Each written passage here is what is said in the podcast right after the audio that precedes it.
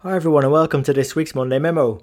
Now, we've just had another year of having fantastic guest mentors on the show, and during the interviews, they've recommended some really great resources and books. And, and I was thinking, well, if there's any finance professionals out there figuring out what books they should be reading in the year ahead, well, I had a chance to read a lot of the recommendations that we had on the show from guest mentors, and I sort of mentioned five in this episode just to get you started. And I found those five particularly useful. So the first one I read was You Can't Teach a Kid to Ride a Bike at a Seminar by David Sandler. Now, I felt that this book was really written for salespeople but uh, you know, from our perspective in finance, we're meant to be out there from behind our desks, working and interacting more with the business. So I thought it was really useful, uh, directing us as the sort of questions and the mindset we should be approaching our internal and external customers. And uh, it was really great to hear from someone who actually wasn't a big fan of selling themselves, who was writing the book, to help them, uh, I suppose, get more comfortable with appreciating some key concepts. And the key message for me was that, you know, we get taught all these sort of rational tools and and the, the I suppose economic man, as they say, or woman tends to make decisions rationally. That's not true. People make buying decisions emotionally and then justify them logically afterwards.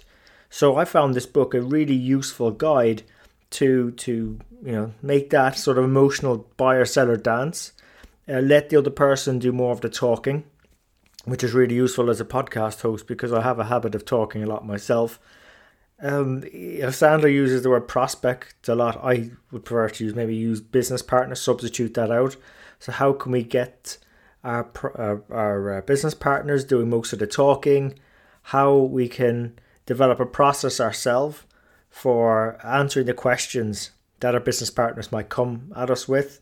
Um, also, when our business partnering is looking for some help with things, uh, what we can do to go about it, just like the, Sandler says, a prospect doing shopping, how we can move our relationship together forward without acting like an unappreciated or unpaid consultant, which for salespeople is actually the worst place to find yourself, Sandler suggests. And one idea I really love of is like having an upfront contract, or maybe a roadmap as he calls it, before our meetings so that we can sort of establish what's in scope and, and not in scope to, to move forward and what sort of success looks like.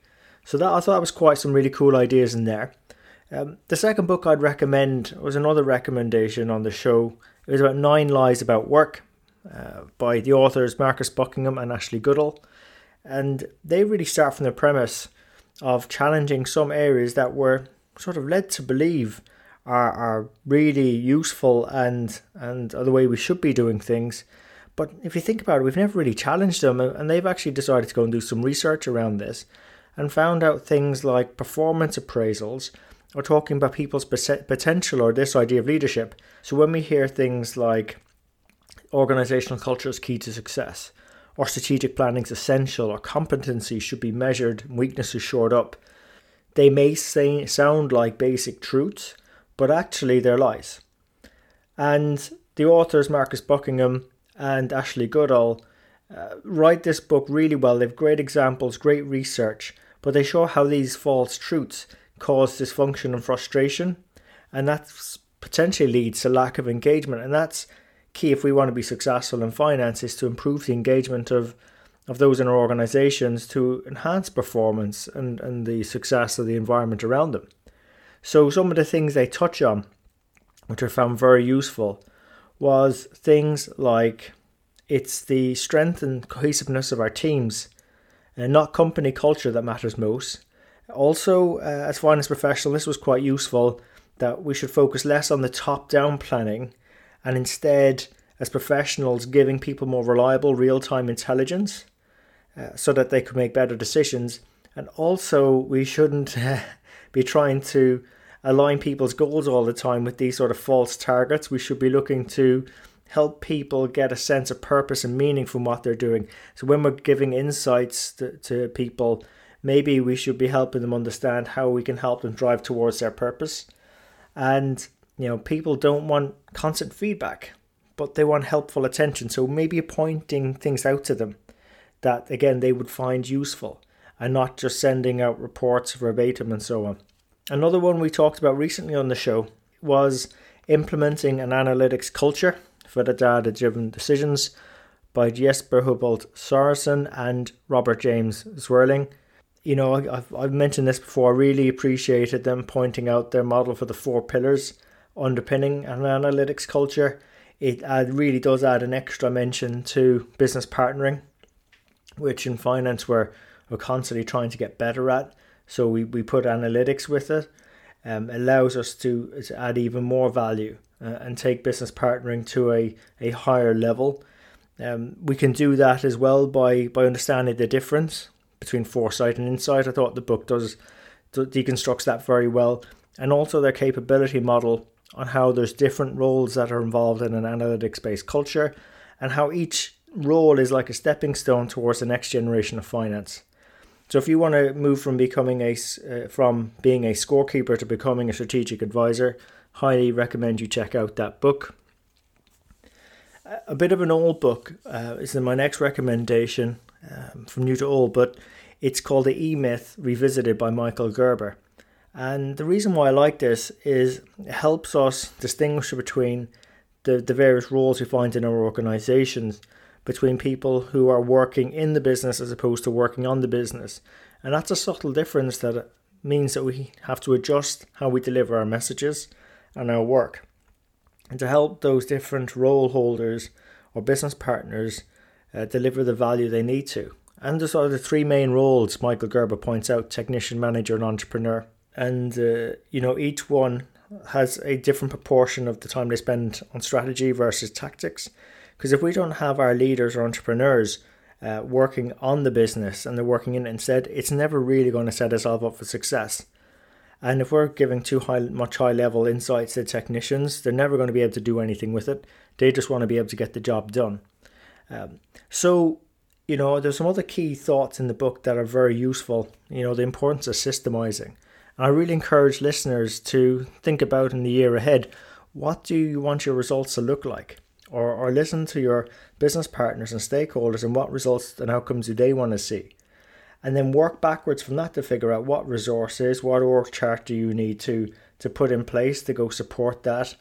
Um, develop things like position, uh, position agreements or position contracts that detail what you're uh, accountable for, as well as areas that need to be developed to be be more accountable or deliver on those results more successfully and you know put standard operating procedures, SOPs, and checklists around everything, which would help towards standardization and automation. So this book may have been written a long time ago, but its advice is very prevalent for today. And finally, I'd make a recommendation. It's a, a podcast that's uh, recorded recently, but uh, will be up uh, soon online. And it's to do with a book called Present Sense, a practical guide to the science of measuring performance and the art of communicating it with the Brain in Mind by Dr. Steve Morlidge. And we have Steve on the show, and I really enjoy our conversation about this book. Uh, two main things come up in present sense, uh, which is one, how it challenges some of the traditional ways that performance has been analysed.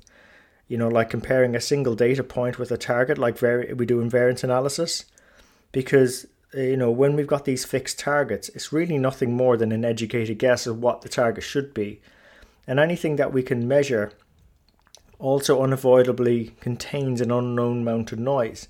So any weaknesses in our measurement or approach to measurement ends up getting amplified, particularly when we, we work in a very dynamic and fast moving world. Uh, that's uh, constantly being we're you know we're being overwhelmed with data. So you know it really challenges some of the the myths around variance analysis, which a lot of us are still being taught in schools and, and in our accounting qualifications. Uh, and it proposes some ways around that. Um, and it also, I, I, what I like about this book is, you know, in order to generate and communicate insights on business performance, uh, it actually draws on recent advances in learnings in neuroscience. You know, rather than focus too much on the numbers, it focuses on maybe our brain strengths uh, as well as uh, opportunities to mitigate our brain's weaknesses so we can actually use our brains in a better way to make sense of the information uh, is recommended ways uh, in the book of how to present it better visually and take steps to combat uh, for our weaknesses and failings when it comes to statistical reasoning. So, you know, they are areas that I found very useful in the book. And as I said, if you're looking to try and get your messages and communicate your messages and insights better into into uh, your I suppose your presentations or to your stakeholders in the year ahead, then uh, this could be the book for you. So look, really hope you enjoyed those books. Um, again, always curious to hear about what you're reading and what you found that you useful so we can share it with the rest of our audience. So please comment with this post. And we really appreciate investing your time with us today. So until next time, take care of yourselves and let's keep on building our strength in the numbers.